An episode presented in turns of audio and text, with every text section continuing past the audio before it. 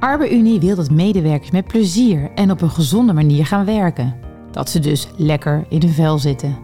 Maar mochten ze uitvallen, dan is de juiste ondersteuning superbelangrijk. Arbo Unie ontwikkelt een aanpak om langdurig verzuim direct te herkennen en effectief te behandelen. In deze aflevering spreek ik met Jos van Rooyen, bedrijfsarts en health officer bij Arbo Unie. En hij vertelt waarom deze aanpak zo goed werkt en wat het uniek maakt.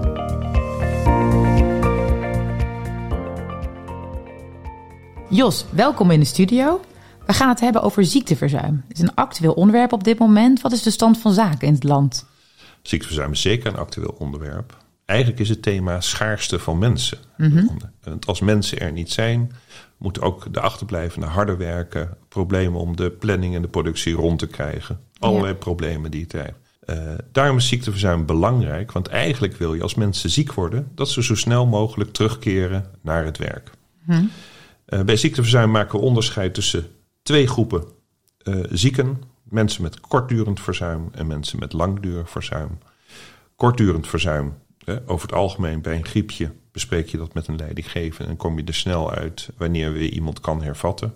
Mm-hmm. Uh, wij ondersteunen alleen daar waar nodig. Bij langdurig verzuim is het een ander verhaal. Want meer dan twee derde van het ziekteverzuim uh, wordt veroorzaakt in verzuimdagen door langdurig verzuim. Dus dat als je daarop kan halen, uh, uh, daarop het ziekteverzuim kan bekorten, dan doe je echt iets heel goeds. Ja, want dat is ook de reden waarschijnlijk waarom jullie de focus dan op lang, hè, langdurig verzuim hebben gelegd. Ja, zeker. Ja, want twee derde is inderdaad een groot gedeelte hè, van het totale verzuim. Ja, meer, meer dan twee derde. Ja. Nog meer. Ja. Ah, dus als je daar iets aan kunt doen, hè, als, als Arbo Unie, dan heb je een grote winst te pakken voor ja. de werkgever. Dus we hebben ook zeg maar een aanpak echt specifiek daarop gericht. Uh, we hebben de verlang, belangrijkste ziekteverzuimoorzaken gepakt, zeg maar. Ja. En per specifieke ziekteverzuimoorzaak hebben we een unieke aanpak gemaakt. Aha, en waarom, uh, waarom hebben jullie deze aanpak dan? Ja, het zijn natuurlijk een aantal thema's die we mee hebben genomen. Het blijft gaan om zo'n effectieve mogelijke aanpak om het ziekteverzuim te bekorten. Mm-hmm. Uh, daarin hebben we een aantal ontwikkelingen meegenomen. Digitalisering. Ja. Uh, We hebben ook zelf schaarste van mensen. Dus hoe wil je, kan je de kwaliteit borgen, terwijl je ook de rekening te houden hebt dat andere mensen het moeten oplossen. Maar het mooie is dat we blijven, zijn blijven zitten op kwaliteit. Bewezen, wetenschappelijke inzichten, welke eigenlijk ons leiden, wat de best bewezen aanpak is om iets op te lossen. Nou, dat hebben we met elkaar gecombineerd. Mm-hmm. Misschien wel beste van twee werelden. Hè? Digitalise- world, yeah. uh, digitalisering en kwaliteit. Om tot het beste resultaat te komen. Ja, en wat is dan het effect hè, van deze aanpak op het langdurige verzuim? Uh, we zijn er volop aan het meten. Uh, de eerste resultaten zijn zeer veelbelovend. Wat wij zien eigenlijk, we hebben het uh, uh, bij een groot aantal klanten inmiddels in gebruik. Mm-hmm. Is dat we afhankelijk van de verzuimoorzaak tien tot dertig dagen bekorting van het langdurige verzuim krijgen, per verzuimgeval. Hè? Zo, dat is inderdaad een behoorlijk aantal dagen. Absoluut. En wat we daarnaast ja. zien, en dat is misschien nog mooier, is dat wij vijfentwintig procent lagere instroom in de W I A zien. Dat is een hoog percentage. Dus dat is een zeer fors percentage. vijfentwintig procent. En dat is ook de reden dat we zeggen, het is zo belangrijk voor ons, dus we willen alle klanten laten kennismaken met deze mooie aanpak. En wat is er zo uniek dan aan deze aanpak? Ik bedoel, het, het levert heel veel op, hè? vijfentwintig procent minder instroom. Maar hoe, die aanpak op zichzelf, wat heb je dan gedaan om dat te bereiken? Dus snelheid is een belangrijke factor. Mm-hmm. Dus wij zien sneller het risico op langdurig verzuimende medewerkers. Binnen die, zeven dagen, begreep ik. Op dag vier krijgen ze de korte digitale vragenlijst. Dus eigenlijk op dag zeven weten wij uh, welke groep mensen een, een hoog risico hebben. Die proberen we eerder te beoordelen. Mm-hmm. En na de beoordeling de meest gerichte interventie, uh, behandeling in te zetten, zodat mensen snel kunnen herstellen. En dat volgen we op een hele consequente manier natuurlijk op. We bewaken dat resultaat. Dus die analyse tool, Inzicht heet dat geloof ik? Klopt. Dat is gewoon een digitale vragenlijst of iets? Uh... Dus we hebben een, uh, een, een, een, een korte digitale vragenlijst. Twaalf vragen. En twaalf vragen die bepalen met een voorspellende waarde van meer dan vierennegentig procent... Zo. Het risico op langdurig verzuimende medewerkers. Met behulp van twaalf vragen. Met behulp van twaalf vragen. Dat is best wel heel knap eigenlijk. Als je bent. Uiteraard zit er een algoritme achter die die vragen op slimme manier combineert. Ja. Maar dat is top. En het is inmiddels ook uh, nou, wetenschappelijk gepubliceerd dat het een unieke tool is. Kijk, en het is ook gevalideerd, toch? Door gevalideerd. Door de, dus uh, we, we hebben dit in nauwe samenwerking gedaan met het Universitair Medisch Centrum Amsterdam. Uh, die daar uiteraard ook trots op zijn. En dan inderdaad uh, wetenschappelijk bewezen. Ja, hoe mooi kan je het hebben? Zo, dus middel van die korte vragenlijst die je eigenlijk binnen een week dan invult, hebben jullie een uitkomst? Dus we weten het risico en we weten eigenlijk ook dan de belangrijkste verzuimoorzaak uh, waardoor mensen verzuimen. En op basis van die verzuimoorzaak ja? worden die mensen geleid in een specifiek herstelpad. Aha. We hebben voor de zes belangrijkste ziekteverzuimoorzaken ja? hebben een, uh, per verzuimoorzaak een heel gericht specifieke aanpak ontwikkeld. Oké, okay. En wat voor herstelpaden zijn dat dan? Waar moet ik aan denken? Nou, denk aan de, aan, aan de oorzaken voor uh, psychische problemen, mm-hmm. houding- en bewegingsapparaat, klachten, uh, mensen met hart- en vaatziekten, kanker, uh, wat natuurlijk een rol kan spelen. Ja. Arbeidsconflicten, dat is niet helemaal een ziekte, maar dat is wel een, een belangrijke pomp uitval. Van zorg, kan dat ja. zijn. Ja. Uh, en daarnaast de overige aandoeningen. Oké, okay, dus jullie hebben zes, zeg maar, uh, zes herstelpaden ja. per soort aandoening. En per, per herstelpad, en dat is ook uiteraard weer volgens de beroepsrichtlijnen ontwikkeld, mm-hmm. zit dan uh, welke interventies, welke behandelingen in moeten worden gezet om dat verzuim te bekorten. Dus eigenlijk elk soort uitval heeft zijn eigen aanpak. Heeft zijn eigen aanpak. Oké, okay, dus iemand uh, met psychische problemen of met oncologieuitval, dat is zeg maar, die worden op een andere manier eigenlijk behandeld. Absoluut. En wat is hierin dan het verschil met vroeger? Uh, nou, je gebruikt het woord geprotocoleerd. Mm-hmm. Het is, het is natuurlijk zo dat die richtlijnen hebben geleid tot inzichten. Dat hebben we eigenlijk in een soort werkprotocol.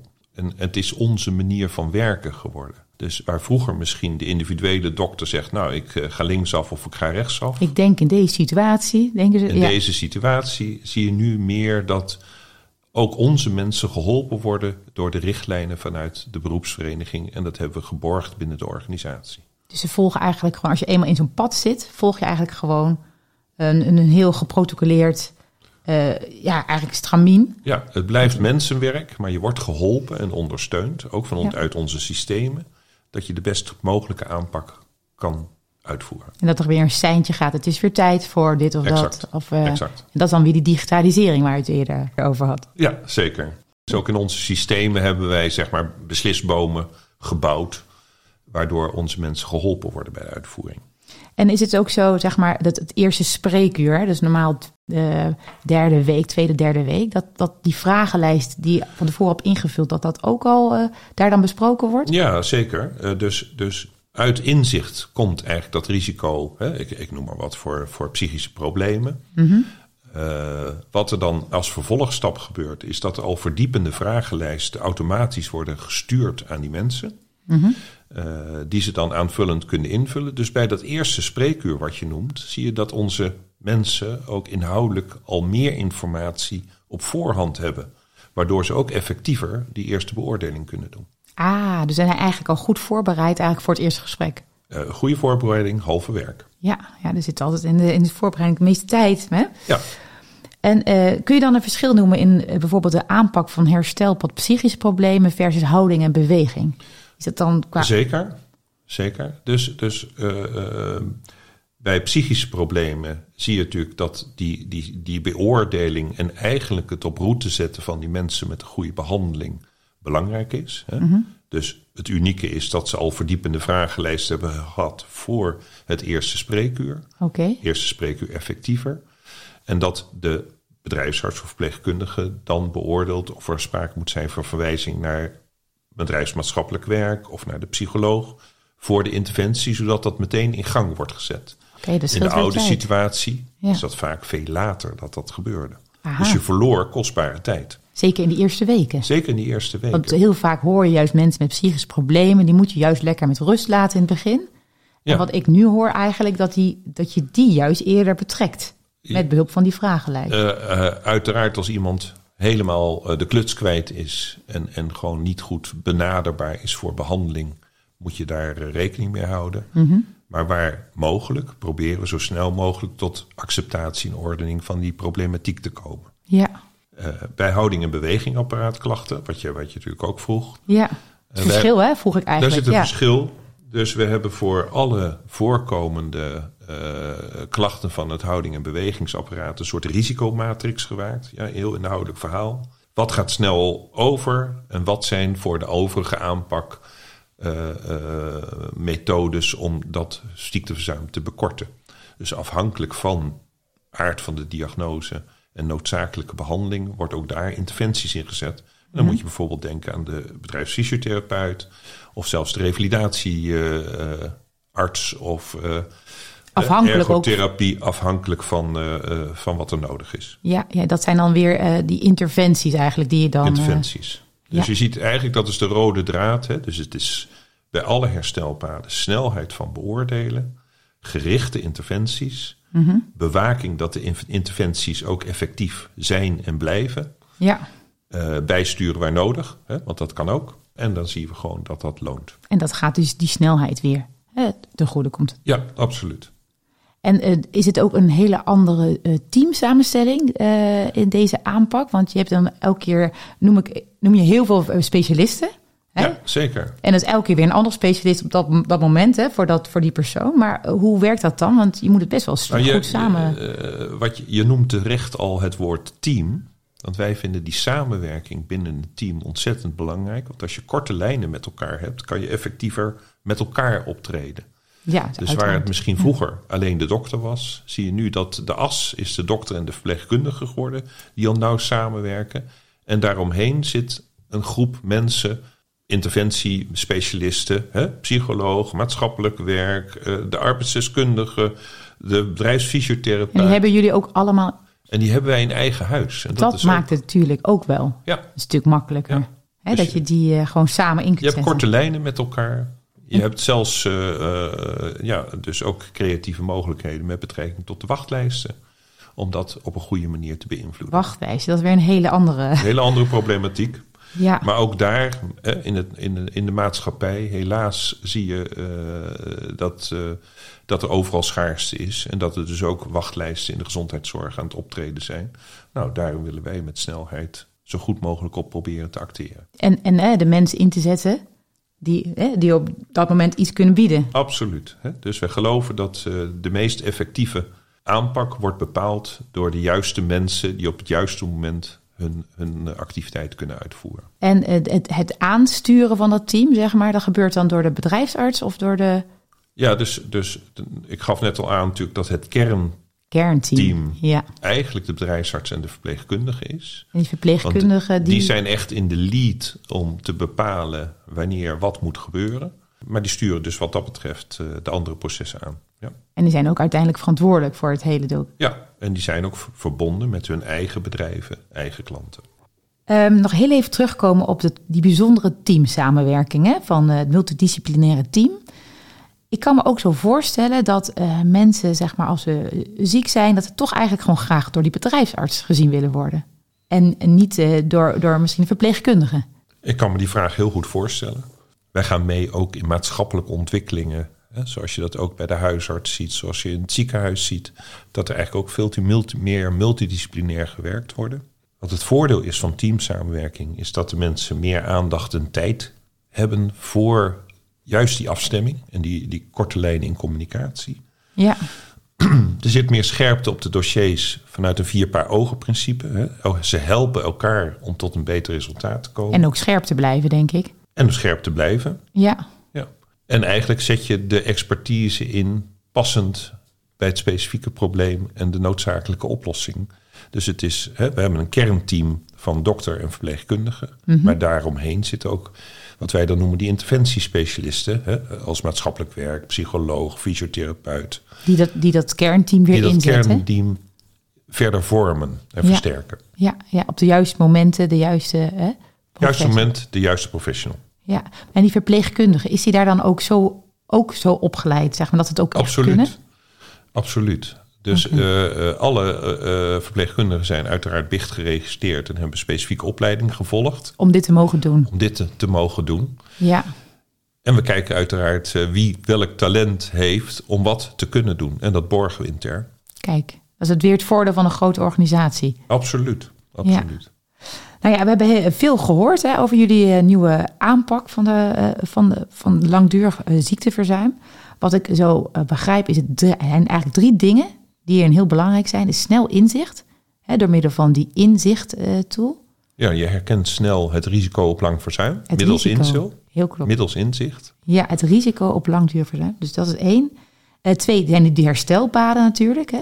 Een specifieke gerichte aanpak voor de zes belangrijkste ziekteverzuimoorzaken. Ja, en die ook geprotocoleerd is, hè? Geprotocoleerd. Dus heel strak zit het. Multidisciplinair inzet, want je ziet dat uh, snelle interventies bij specifieke zaken lonen. Kijk, en dat was dan weer nummer drie, hè? De, de, die teamsamenwerking. Ja. Teams, met die korte lijnen. Met korte lijnen. Oké. Okay. Ja, dan hebben we een mooie, eigenlijk een mooie samenvatting uh, van ja, deze aanpak. Een top samenvatting gemaakt. Hè? Wat, wat, wat ik belangrijk vind is eigenlijk dat wij met die aanpak... dat wij ook bewaken dat de korte lijnen met de klant plaatsvinden... voor afstemming en goede communicatie. Want dat is belangrijk. Dat is altijd belangrijk. En ja. dat daardoor de klant ervaart dat hij veel meer grip is gekomen... op complexe problematiek uh, en de oplossing daarvan. Dat het geen black box is, geen maar dat je gewoon box. Weet... wat gebeurt er met mijn medewerker eigenlijk. Absoluut. Ja, nou, dat was een mooie, mooie afsluiting, denk ik, van dit gesprek. Hartelijk bedankt. Graag gedaan. Dit was weer een aflevering van de podcastserie Lekker in je vel. We hopen natuurlijk dat we je hebben kunnen inspireren om met leefstijl aan de slag te gaan. En wil je meer weten over hoe je mensen lekker in hun vel laat zitten? Luister dan naar onze volgende aflevering in deze podcastserie Lekker in je vel.